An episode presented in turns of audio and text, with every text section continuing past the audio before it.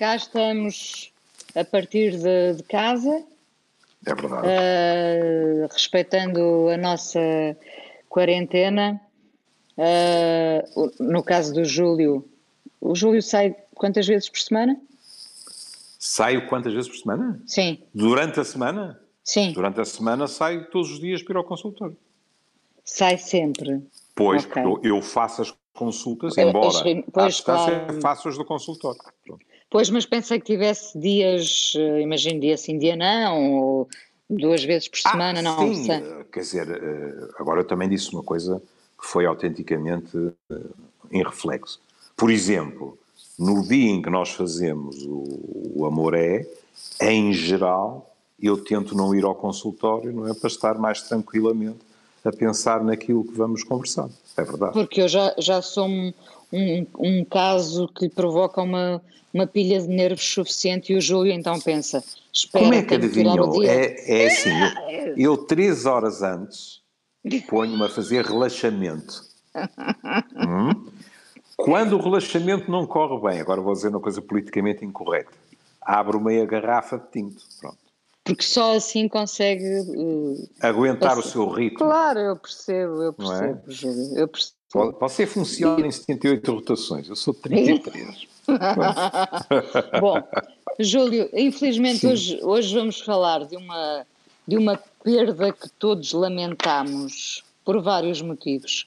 Uhum. Uh, no meio desta, destes tempos difíceis, porque estamos a, a passar, uh, a morte do Luís Sepúlveda, do escritor, acho que lamentamos por vários aspectos uh, e porque, uh, devo dizer-lhe, não sei se foi acontecendo consigo, eu fiquei sempre à espera que ele melhorasse, fiquei sempre à espera da notícia que o desse como recuperado.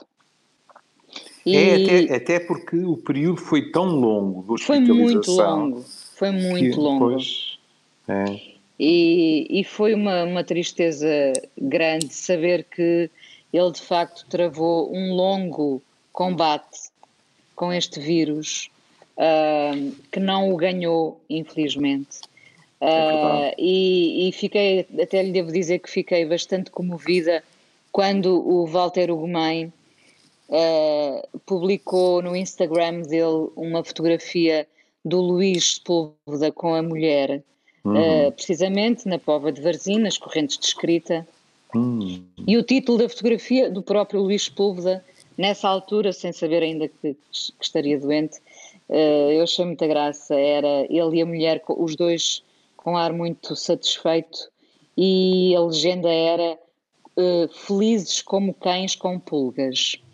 É, é. Uh, e, e, e, confesso, fiquei comovida por pensar que, que a vida muda tão, tão rapidamente, não é?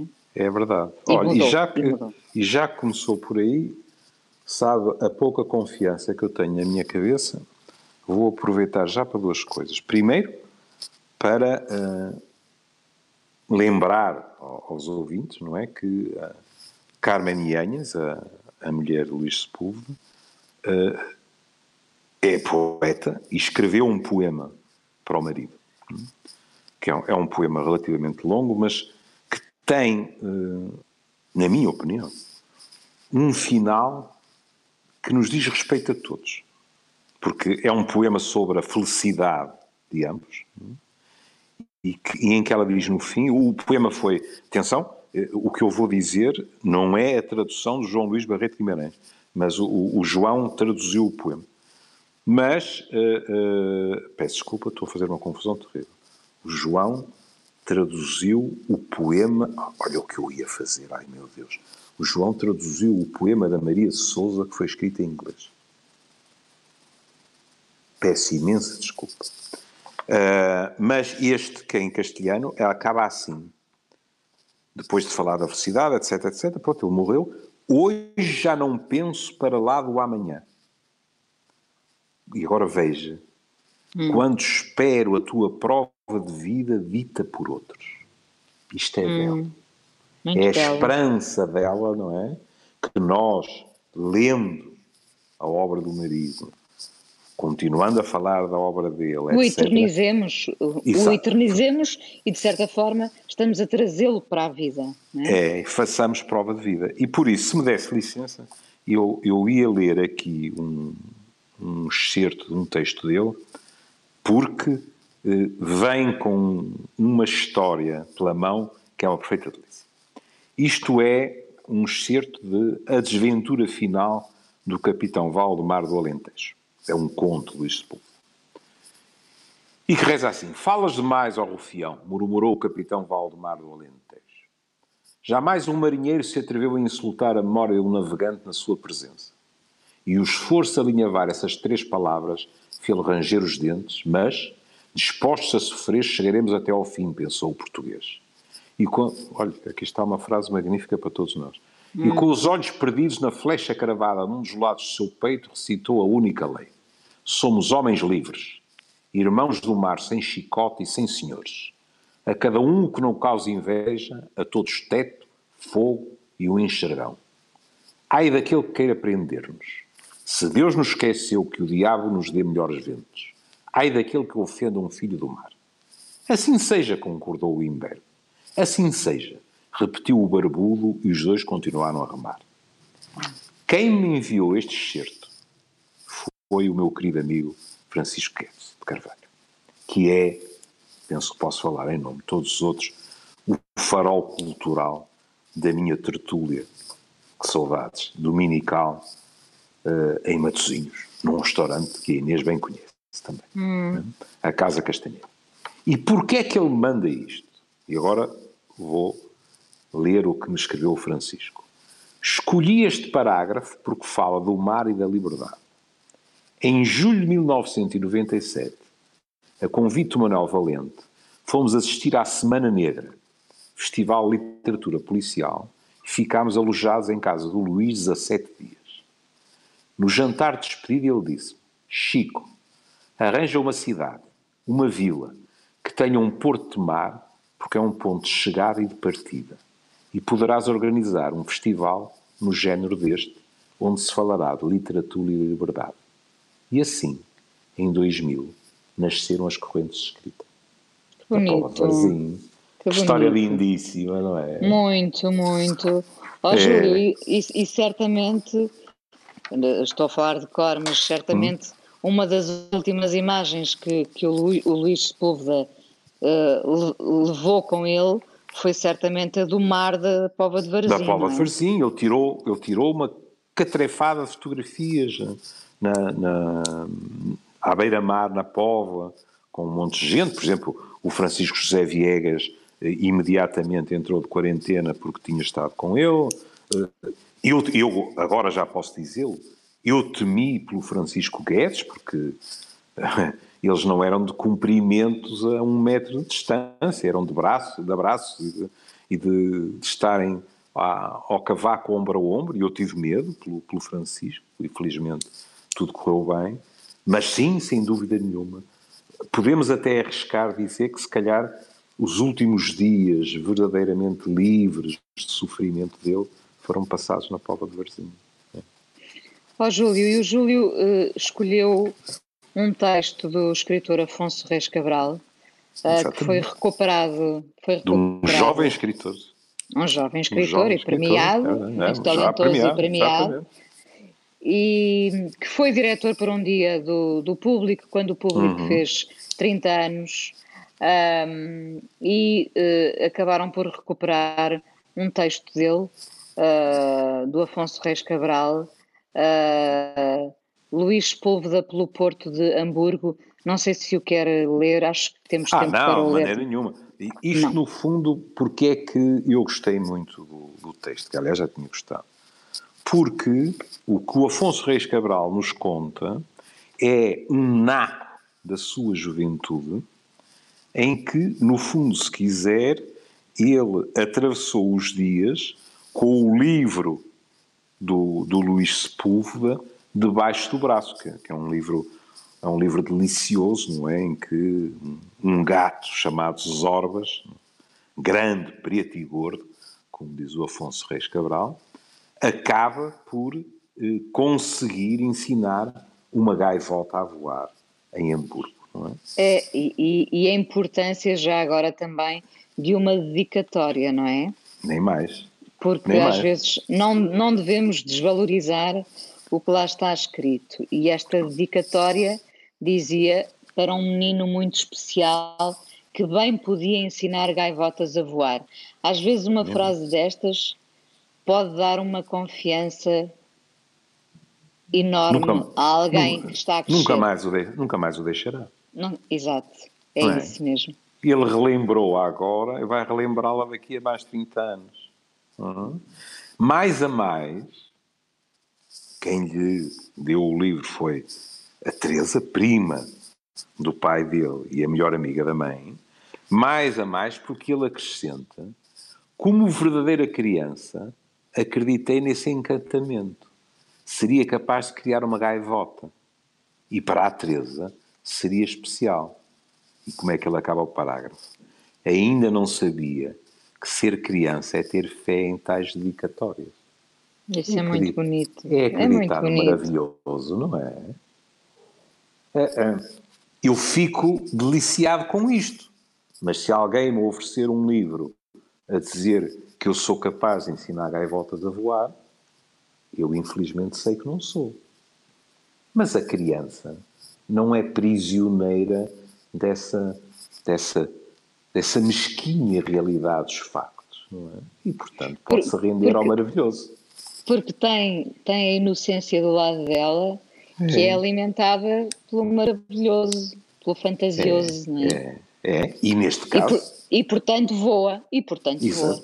E neste caso, por um adulto, que por acaso não é um adulto, é uma mulher, e neste caso por uma mulher que consegue escrever uma dedicatória que apela ao imaginário daquela criança e semeia sonhos do futuro naquele terreno, digamos, fértil, que esponjoso, que absorve tudo, que é a cabeça de uma criança, não é?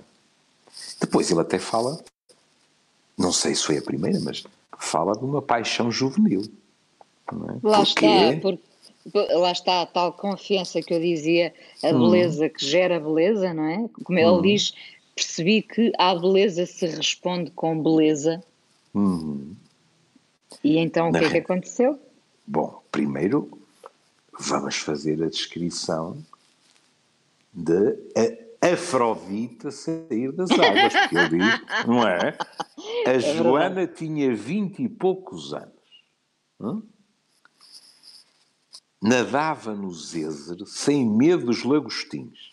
Que foi uma frase que eu pensei assim, realmente, os lagostins com aquelas pinças e tal, eu se calhar se soubesse que andavam ali perto das minhas pernas, eu também as cortava um bocado. Mas a Joana não tinha.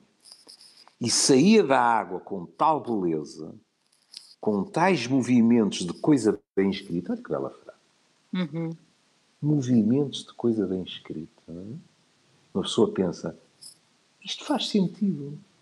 Uma escrita tem a sua harmonia, tem a sua ondulação. E, portanto, e esta, esta frase ganha relevo. Fica com relevo de repente, não é? Exatamente. E depois ele faz-lhe o elogio mais belo do mundo e ao mesmo tempo mais inesperado, porque diz ela era tão, era tão bela que a julgava capaz de dissipar todo o cru do mundo. E todos nós, nessas alturas, lembramos aquelas terríveis fotografias com As gaivotas... negras. Marés negras, com com os pássaros a morrerem presos no crudo, etc. Não é? E aqui a beleza, a beleza dela é afastava isso. Afastava, e, sim. e agora vem o que a Inês dizia, não é? Regressado a casa ansioso, percebi que à beleza se responde com beleza. Altamente desejável, acho eu. Chamei a Joana a um canto da sala, anda daí que te quero ao pé de mim. E esperei que ela me olhasse nos olhos para lhe dizer de surpresa, de mansinho, e que bonito. E de coração. Amo. Portanto, temos um pimpolho, não é? A declarar-se. A uns anos largos acima dele, não é? Ela sorriu, talvez tenha afagado o meu cabelo. Falta-me a memória de um abraço. Seja como for, ela sorriu e foi ter com a Teresa, que me disse. Agora repare a delicadeza. Por enquanto, quer a minha filha para mim, pode ser. que bonito também, não é? É, porque até o, o por enquanto permite uma réstia de esperança, não é? Bem, não é para já, mas quem sabe no futuro. Era quase como se lhe passasse a mão pelo cabelo, hum. uh, uh, não é? Uh, não lhe lembrando o facto de ele ainda ser muito novo, uhum. dizendo isto de outra forma, que ainda queria a filha para ela. Por enquanto. Por enquanto. É? E depois o texto é muito bonito, ele vai por aqui fora e no final ele diz: Na última noite de leitura, as discussões dos adultos estavam em ponto rebuçado. E a voz de Joana sonolenta e distante mais e mais. Ou seja, o que o rodeava não era muito prometedor. O amor da vida dele estava distante. Os adultos estavam em ponto rebuçado. E ele tem o antídoto para tudo isto. Porquê? Na página final, a minha barriga caiu em vertigem, acompanhando ditosa, que é gaivota, acabada de empurrar da torre por Zorbas. E agora aqui também ele voa, na prosa. Mas a gaivota evitou o chão e voou sobre o porto de Hamburgo, em vez de estatular, não é? Uhum. por fim sabendo ser ave. E agora a frase dele. Adormeci pouco depois, certo de que às quedas se seguem os voos. E eu pensei, esta frase é feita de propósito para o pezinho de Mademoiselle Inês. Porque você adora Porque isso. acredito, porque eu acredito. Acredita sim, que sim. nós podemos ter de cair, mas a seguir a cair podemos voar. Ah, sim, e acredito Não é, muito, no, no, acredito muito no poder reconstrutivo claro. da falha. Pois, eu olhei para a frase e disse tem a cara da Inês. É verdade. E é muito bonito, é não é?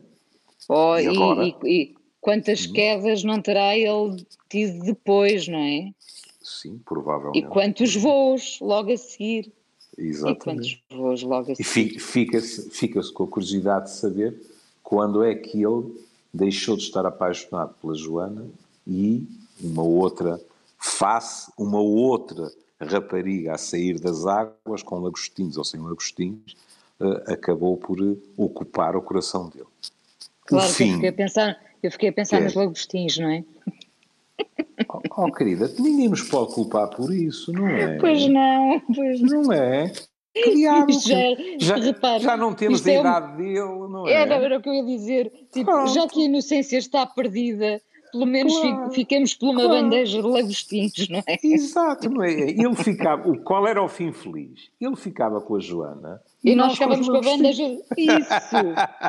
ficávamos todos satisfeitos. Todos. todos. Satisfeitos.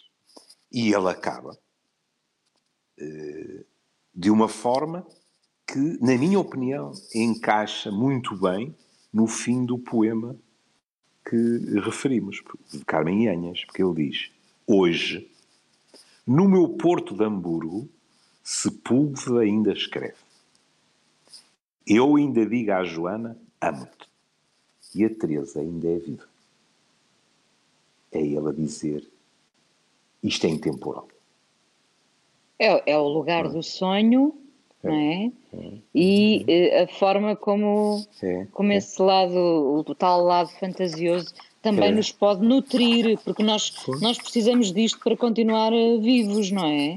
Claro porque, claro. porque a dada altura a vida não nos vai poupar, lá está, uh, da morte de muitos que nós amamos uhum. e a forma de, de, continuarmos a ser alimentados uh, e não descambarmos para um lado mais negro é precisamente com as memórias felizes desses que amamos, que amamos e que continuamos a amar, acho eu. Claro, Claro, eh, para ele, digamos assim, eh, eu ia dizer um quadro, mas quer queiramos, quer não, não, não é uma boa imagem, porque há sempre qualquer coisa de estático num quadro, não é? É, é muito mais, digamos assim, uma alucinação, não no sentido psiquiátrico do termo, não é? eu, eu tenho um grande gosto na nossa capacidade de alucinarmos, sem ser como sintoma, é ele a dizer-nos em 2020 isso acontece. E em 2040 eu sei que voltará a acontecer, que é, na minha cabeça, Sepúlveda continua a escrever, eu continuo a dizer à Joana que a amo e a Teresa continua viva. E Ora, na verdade, este... e na verdade isso acontece, porque ele tem o poder de o fazer acontecer na cabeça dele e no diálogo com os outros, ele pode fazer o que Carmen Yanhas sonha, que é os outros dar-me-ão prova de vida do meu homem.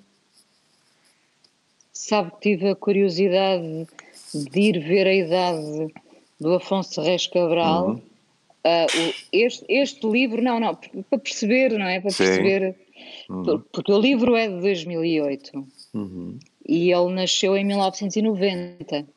Uhum. Uh, portanto, uh, ele já não estava completamente na idade da inocência, não é? Uhum. Mas ainda tinha a inocência do lado dele. Tinha. Pois tinha. E olha, claro. E, e, e eu pensei assim. Eu, eu achei bastante arrojado este âmbito, hein? Claro, mas quem não arrisca não petisca. Ei. Não é? Pronto. Não é? E depois, eh, você falou de inocência, eu lembrei-me da adolescência, que também rima, e rimei, e rimei com outra coisa, que é, e pelo meio da adolescência, de vez em quando, nós também vamos pensando numas indecências. Tudo isso faz parte do processo claro. de crescimento, não é? Claro. Mas ele aqui uh, está-se a referir àquela não é por acaso que há tanta mitificação do primeiro amor, não é? Porque eh, adolescência, e, quantas vezes já o referimos aqui, nós, com a melhor das intenções, podemos ser desadequados e até cruéis. Porque quando há os desgostos de amor e nos é dito, mas é o rapaz, ou não se diz o rapaz, o homem ou a mulher da nossa vida, e nós pomos em cima da mesa. Não, mas é que haverá outros ao longo da vida. Isto é impensável para aquele ou aquela adolescente.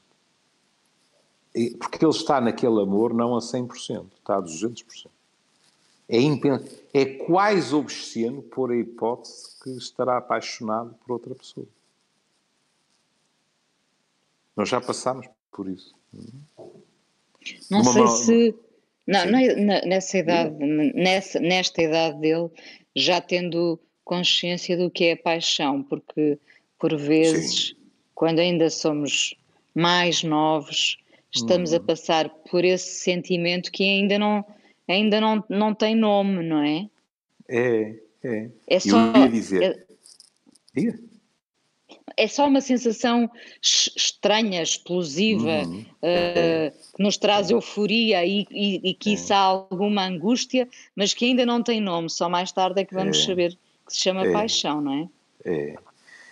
De uma forma muito menos bela e, e se quiser, muito menos trabalhada. Eu lembro eh, de uma vez à mesa uh, falar-se.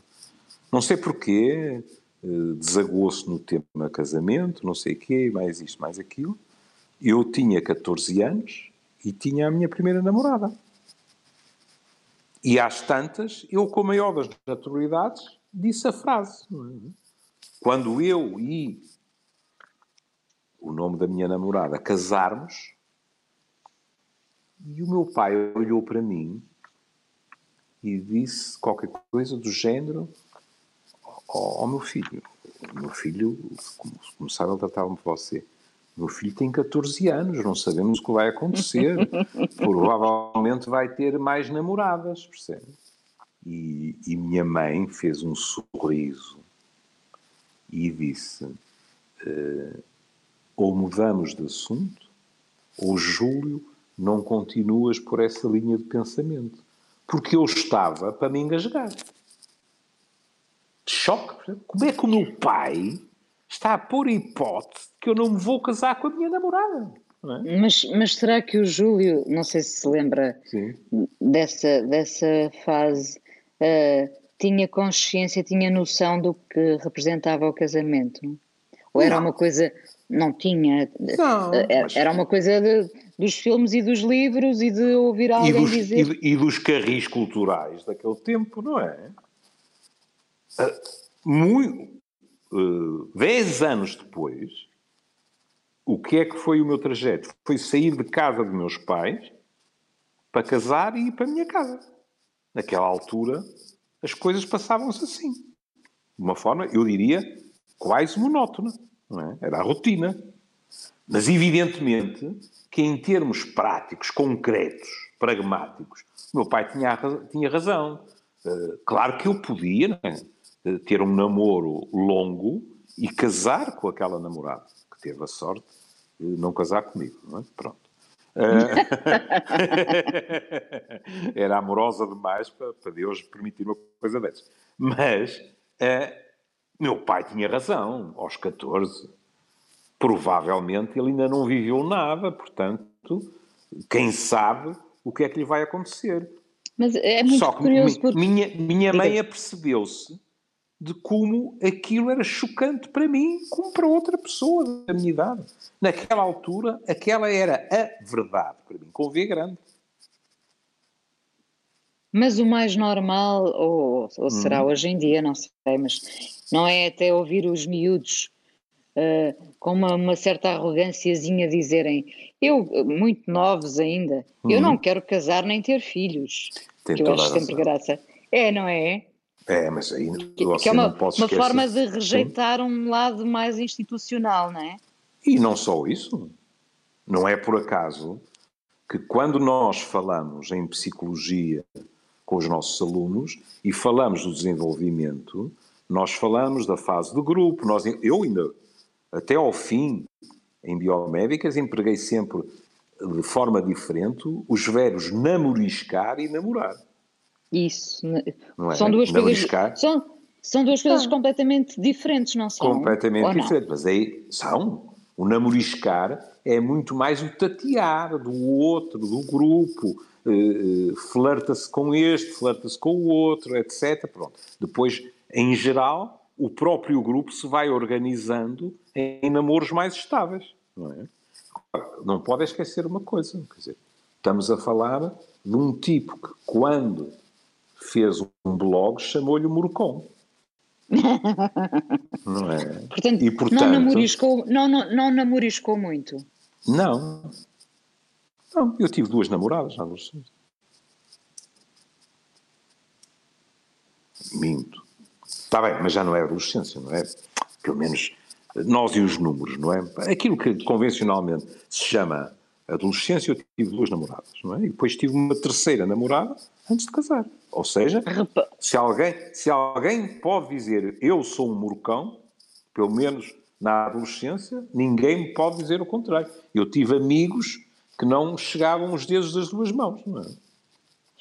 Mas repara, é, é, muito curioso, se por um lado, nesse tempo se casava muito mais cedo, uhum. uh, namorava-se a sério mais tarde, não é? Hoje em dia é às o vezes, contrário. Às vezes, às vezes não. Às vezes começava-se na... Eu farto-me ver gente no consultório da minha geração que começou a namorar aos 14 anos e casou aos 21 e 22. Sim. Sim, sim, sim, sim. sim. Isso, aliás, tinha muita piada porque uh, a percepção do tempo vari, passou, variou completamente. Eu, eu estava no consultório e às vezes dizia a um, a um jovem adulto, por exemplo.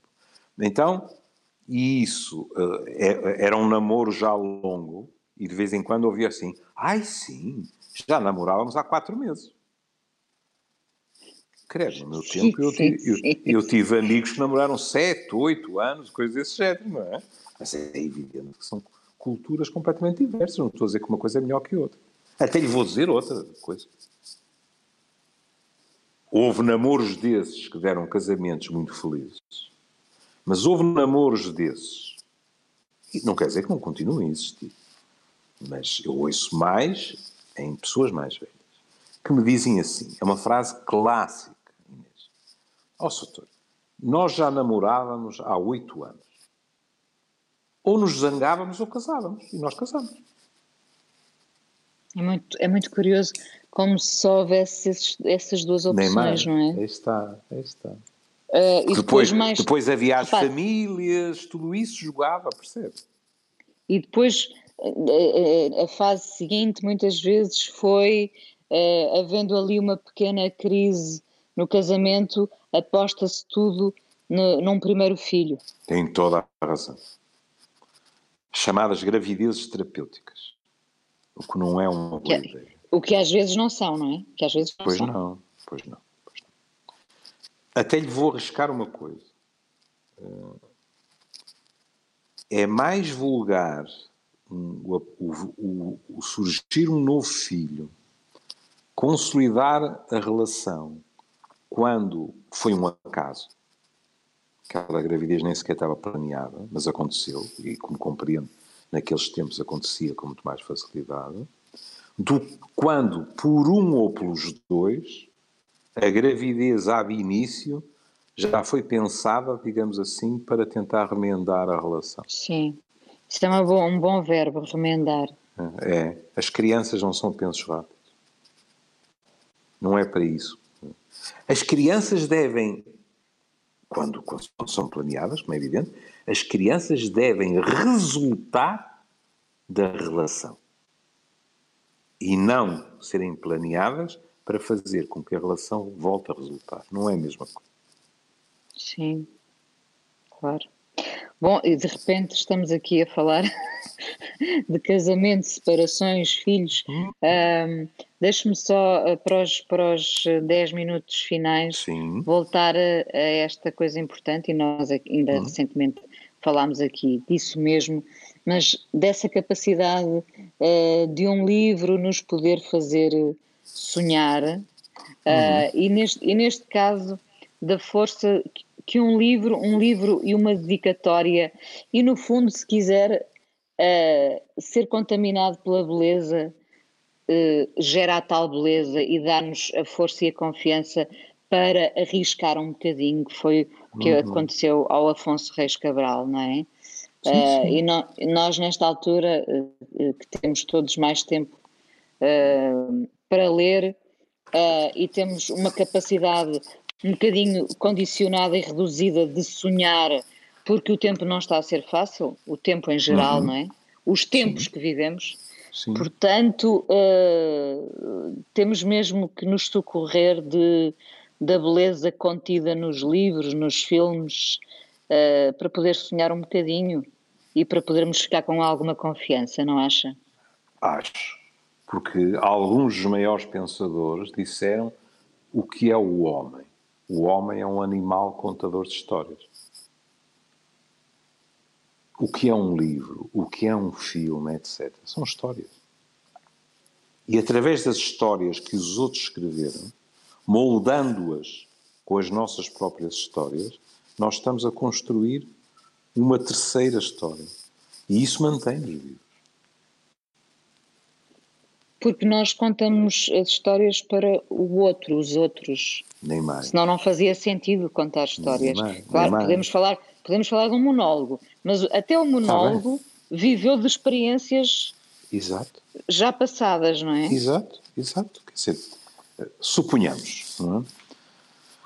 É? A Inês faz um monólogo sobre as agruras e as alegrias da sua vida.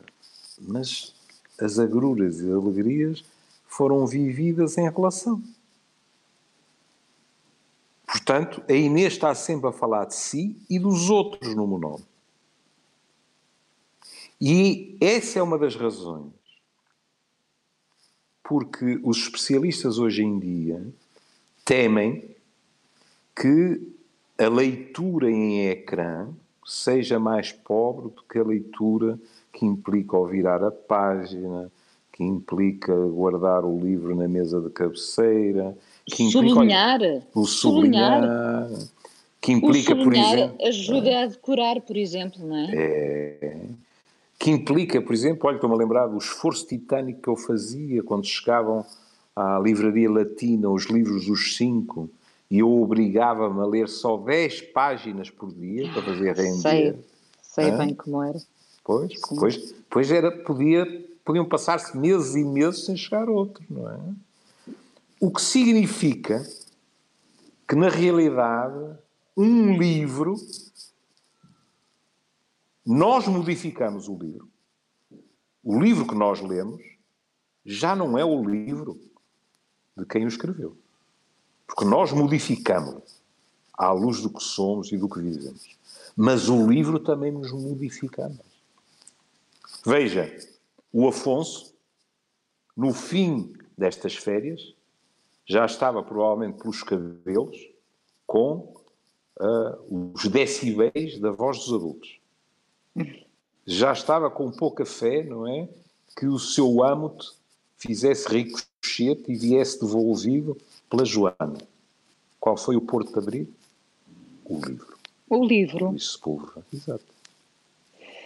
Por isso, conseguimos falar uh, de livros, de leitura, de amor, homenageando, hum. de certa forma, o homem que escrevia romances hum. de amor. Isto aqui não trocadilho.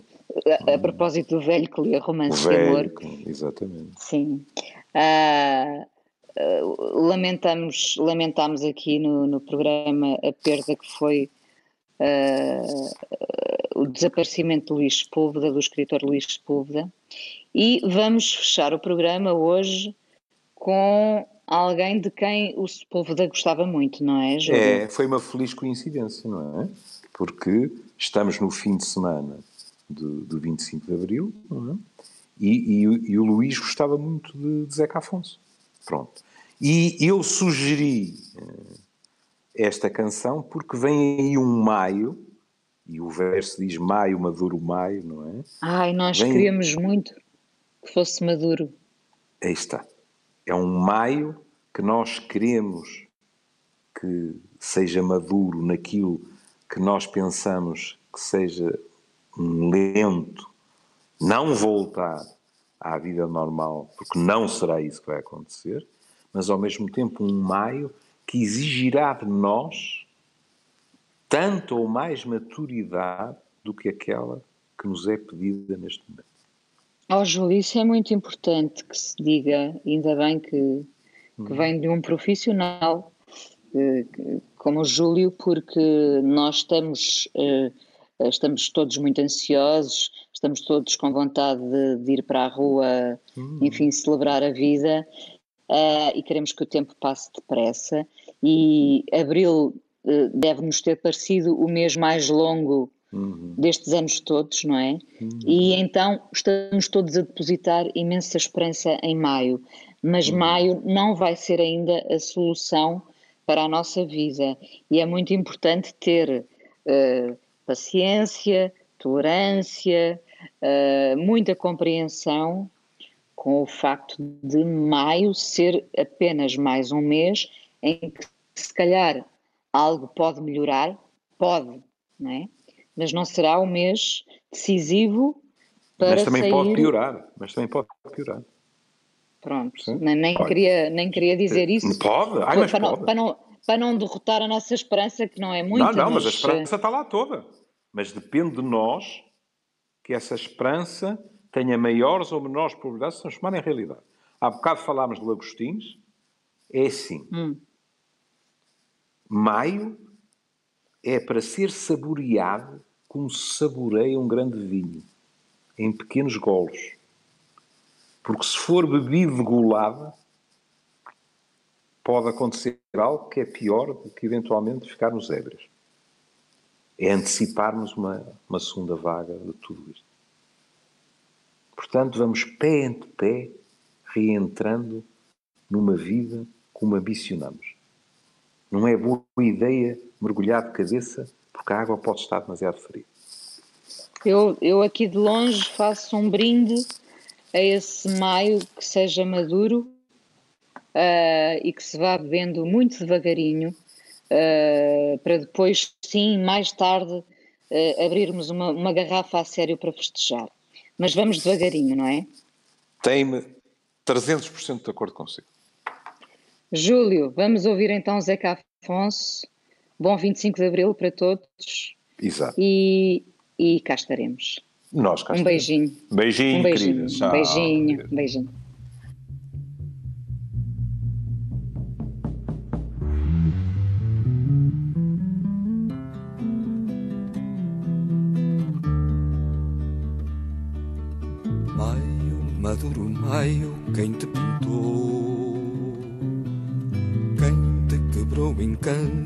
Nunca te amou raiava o sol já no sul. E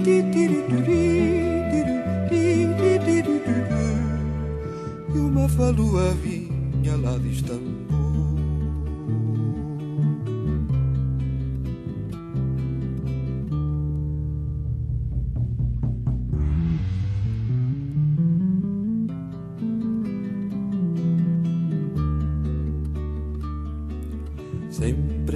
depois da sexta chamando as flores. Era o dia da festa, maio de amores. Era o dia de cantar.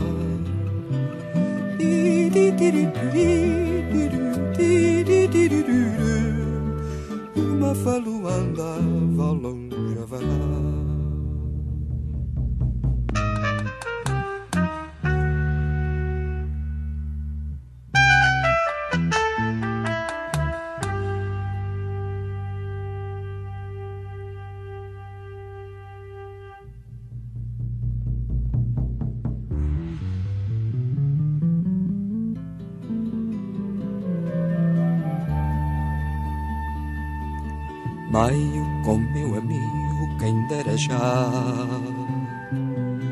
Sempre no mês do trio se cantará.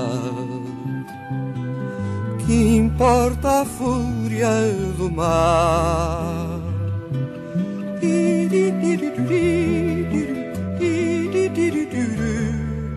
Que a voz não te esmoreça, vamos lutar.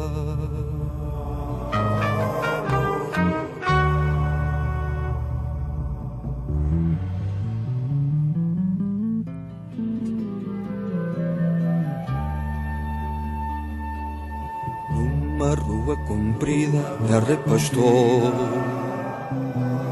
Vendo o soro da vida que mata a dor. Anda a ver maio nascer.